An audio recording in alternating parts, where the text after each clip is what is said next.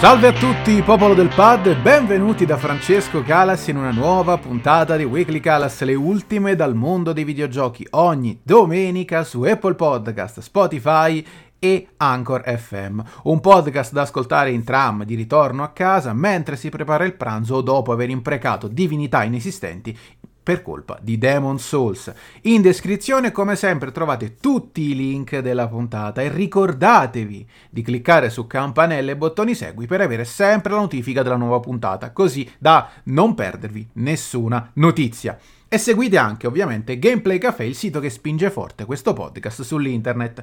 Oggi, 21 marzo 2021, parliamo di EA Play, di rumor su Switch Pro, gli ennesimi, di un gioco censurato in Cina, di Square Enix e del suo Square Enix Presence, di PlayStation War e infine facciamo un bel passo indietro retro o retro in tutti i sensi.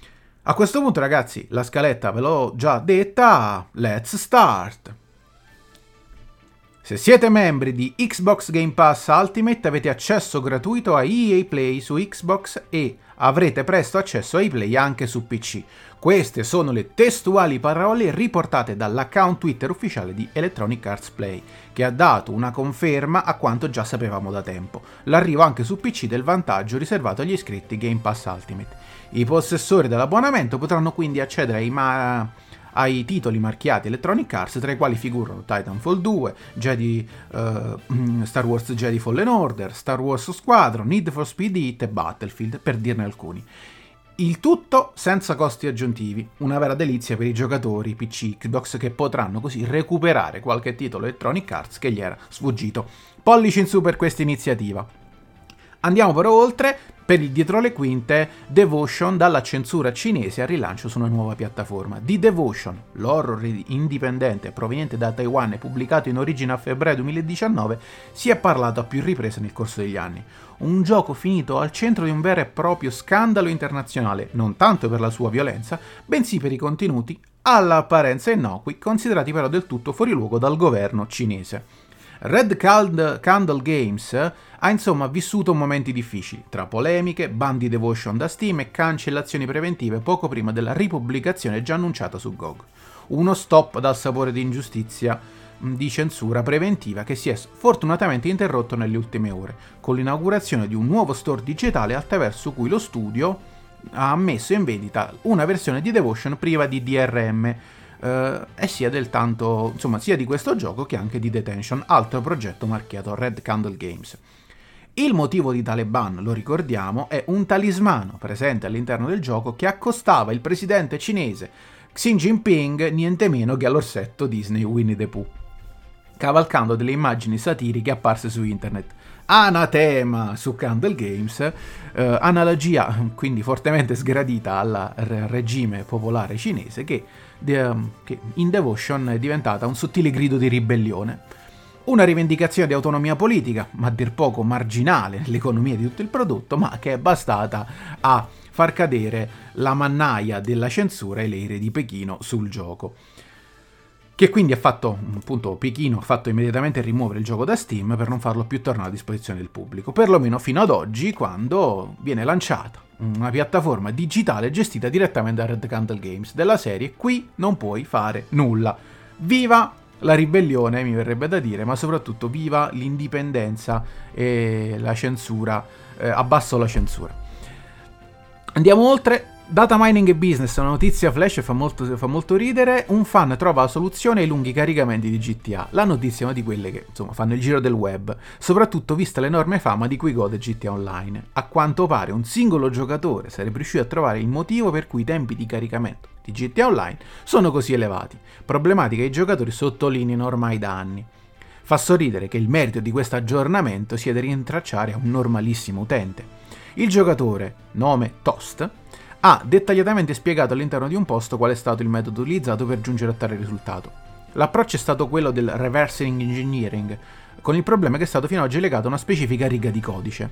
A questo punto possiamo dirlo, la patch è stata, uh, la mod è stata pre- presentata, mm, Rockstar ha detto ok si può fare e la community GTA riesce quindi in ciò che agli sviluppatori non è riuscito, a dimostrazione dell'affezione e dell'apprezzamento che gli utenti hanno per questo gioco. Quindi GTA Online caricamenti abbassa, abbattuti grazie agli sviluppatori uh, fan.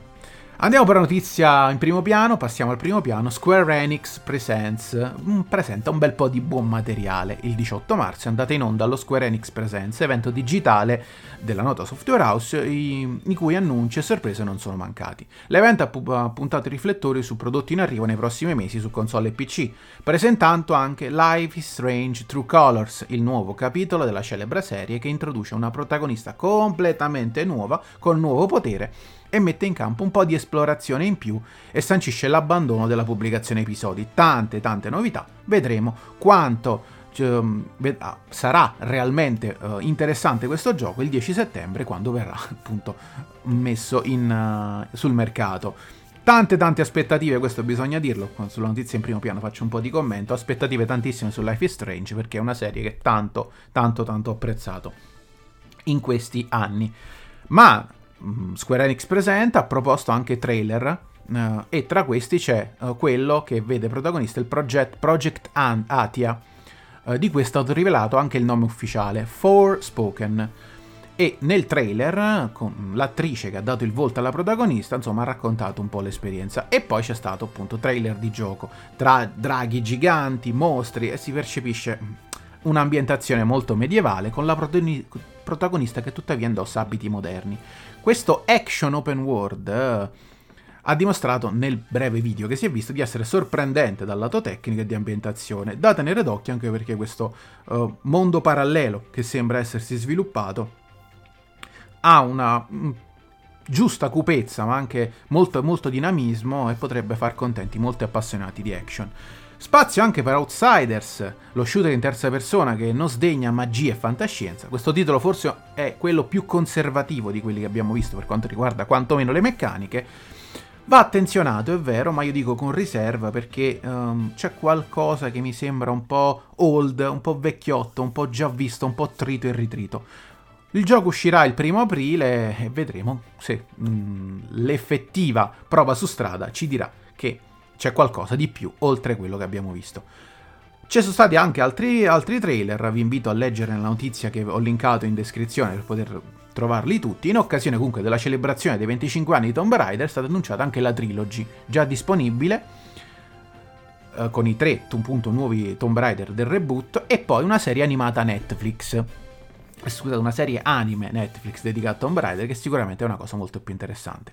Tra annunci per dispositivi mobile uh, e altro, uno slot è stato dedicato anche Balan, a Balan Wonderworld, uscita, uscita il 26 marzo, e al DLC di Marvel's Avenger dedicato a Black Panther. Tanta tanta roba da Square Enix, bisogna dirlo, uh, sicuramente qualcuno si aspettava qualcosa in più, ma per adesso va bene, tanto buon materiale, ma andiamo c'è, c'è tempo e c'è un E3 in arrivo che potrebbe darci molto molto di più. Sorpresa della settimana, uh, i nuovi controller per PlayStation VR. Annunciati qualche settimana fa, il nuovo set per PlayStation VR pensato per PlayStation 5 non vedrà i negozi a breve, chiariamolo subito, ma è già in fase avanzata di lavorazione e punta obiettivi ben precisi. Ben precisi scusate. Con un post sul blog abbiamo ottenuto informazioni aggiuntive e dettagliate sul controller che lo accompagneranno. Si tratta di una vera e propria innovazione futuristica nel design e nelle funzioni, che mira a cambiare la percezione dei giochi su PlayStation 5 eh, con un nuovo modo di sfruttare il senso del tatto. Il controller si presenta con una forma sferica che volge le mani del giocatore, lasciandole libere di compiere qualunque tipo di movimento. Tra le funzionalità ce ne saranno alcune di quelle già implementate nel DualSense e in particolare, in particolare i grilletti adattivi e il feedback aptico.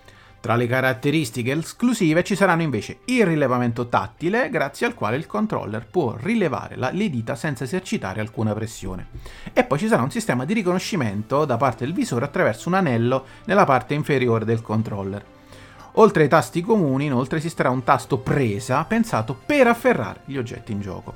Tanti belli spunti di riflessione, diciamolo subito, in prospettiva, con un design molto curato che richiama il logo di PlayStation o comunque il logo di Sony, uh, alcuni loghi utilizzati da Sony nelle, nelle, presentazioni. Ci piacciono, molto molto belli da vedere, c'è da dire. Notizia numero 6, Switch Pro a Natale con, Z- con Zelda, Bloomberg ne è certo. Forte dei report passati incentrati su PlayStation 5, poi rivelatisi veri, Bloomberg sgancia una nuova bomba e ha lanciato nuove indiscrezioni sul tanto vociferato Nintendo Switch Pro o comunque versione riaggiornata di Nintendo Switch. Questa volta si parla di prezzo e periodo di lancio e, di, e non solo. Stando al report, Nintendo Switch Pro giungerebbe sul mercato nel periodo compreso tra l'autunno e l'inverno 2021 e dunque entro fine di quest'anno. Il prezzo dell'hardware sarebbe molto importante perché sarà pari a 399 euro a quanto pare, ossia più o meno il prezzo di una Xbox Series X e lo stesso di PlayStation 5 Digital Edition. Nel report, riportato anche tramite il forum Reddit, si parla anche di The Legend of Zelda Breath of the Wild 2 come titolo di lancio della console, con la nuova Switch che dovrebbe piazzare 2 milioni di unità nel periodo di uscita, come PlayStation 4 Pro, vedremo. L'aumento di prezzo del 20% rispetto al modello base sarebbe giustificato dalle prestazioni, che sarebbero pari a PlayStation 4 Pro appunto Xbox One X. Ma tutti questi rumor dovranno attendere conferme, insomma, perché non sappiamo ancora nulla e non c'è alcuna nessuna conferma che nemmeno esista questa Nintendo Switch. Questo Nintendo, scusate, questo Nintendo Switch Pro. Speriamo presto che Nintendo ci confermi tutto. A questo punto save the date. Uh, lo scorso mese i ragazzi di PlayStation hanno presentato ai videogiocatori il programma Play at Home, un sistema che vuole offrire alla, commu- alla, community ore di intrattenimento grazie a una serie di titoli gratuiti. Tutto questo al fine di donarci un po' di spensieratezza nei mesi a venire. Il primo titolo di lancio è stato Ratchet Clank su PlayStation 4, disponibile fino alle 4 italiane del prossimo 1 aprile. E però il prossimo lancio dei contenuti previsti in programma è pensato e pianificato invece per il 26 marzo. Questa volta i titoli proposti faranno parte della, delle esperienze ludiche indipendenti, uh, unitamente all'offerta della prova estesa di Funimation. Ci sono nella lista Abzu, Enter the Gungeon, Reds Infinity, Subnight, The Witness, Astrobot Rescue Mission, Moss, Tamper, Paper Beast. E a sorpresa ci sarà l'ultimo scoppiettante titolo, Horizon Zero Dawn Complete Edition, dal 24 aprile al 15 maggio. Quindi ragazzi salvate sul calendario il 20 aprile perché a quel punto chiunque non abbia avuto la possibilità di ottenere, di giocare, di comprare Horizon Zero Dawn potrà ottenere Horizon Zero Dawn completamente gratis su PlayStation 4. A questo punto ragazzi andiamo, facciamo un passo indietro. Oggi è il 21 marzo, parliamo del 21 marzo 2003 nel nostro Accadde Oggi. Metroid fu uno dei cavalli di battaglia Nintendo della prima ora e fino a Super Nintendo ebbe fama e prestigio. Ma il passaggio su Nintendo 64 fu po- complicato. L'azienda cercò a lungo idee e sviluppatori capaci di proporre un'esperienza con Samus Aran protagonista, ma fu un insuccesso. Fu allora che Nintendo scelse una via alternativa. Insieme a Jeff Spangerberg, esperto sviluppatore a capo dell'allora Iguana Entertainment, creò una nuova software house di stampo occidentale con l'obiettivo di creare più titoli che supportassero lo stampo più maturo che Nintendo voleva dare alla futura console Nintendo GameCube. E Metroid Prime fu il titolo su cui Retro si focalizzò a partire dal 2000, cancellando altri quattro progetti. Furono mesi intensi e stressanti di collaborazione, fatti di continue comunicazioni tra Nintendo e Retro, che si trovava in America, lo ricordiamo, e stando allo staff si lavora, lavorava per circa 80-100 ore alla settimana, in barba al crunch. Ci vollero sei mesi per l'approvazione di un livello da parte di Nintendo e impiega- fu impiegato un altro anno a completare il resto del gioco. Gioco che sarebbe dovuto essere in terza persona, ma Miyamoto intervenne e chiese la first person, first person, la prima persona, facendo scartare molto del lavoro già realizzato. Una scelta dettata da precedenti problemi con la telecamera avuti da Rare con Jet Force Gemini su Nintendo 64. Alla fine, a novembre del 2002, Metroid Prime arrivò su GameCube in America, per poi raggiungere successivamente il Giappone e infine l'Europa e l'Italia proprio il 21 marzo 2003. Questo cambio radicale del brand dal platform, se vogliamo, alla prima persona fu acclamato dalla critica e apprezzato tanto da diventare in America uno dei dieci titoli più venduti di GameCube e il secondo titolo più venduto dell'anno dietro un certo GTA Vice City. Le recensioni mh, mm, rappres- rasentarono quasi tutte alla perfezione e il gioco è stato inserito uh, in molte classifiche uh, tra i 100 migliori giochi di tutti i tempi. Il titolo venne portato su Wii con controlli aggiornati per fare da apripista i due capitoli successivi che vennero presentati proprio sulla piattaforma, uh, sulla nuova console di Nintendo. E tutti questi tre vennero poi racchiusi nella trilogy. Oggi si attende ancora che il quarto capitolo, annunciato, rinviato, ripartito proprio da Retro Studios e silente da mesi, possa riportare i fasti di quel primo Prime, di quello che è stato etichettato come, fe- come un first person adventure, quello che rappresenta oggi una punta di diamante dell'esperienza GameCube. Uh, di tutti i giocatori. Bene ragazzi, la puntata finisce qui, vi ringrazio per aver ascoltato Weekly Calas, vi ricordo che in descrizione trovate tre miei consigli per gli acquisti delle offerte Amazon, oltre a tutti i link delle notizie. Appuntamento come sempre alla prossima domenica con Weekly Calas, una settimana di notizie dal mondo dei videogiochi. E un saluto a tutti e in particolare agli amici di Gamer360. Calas chiude!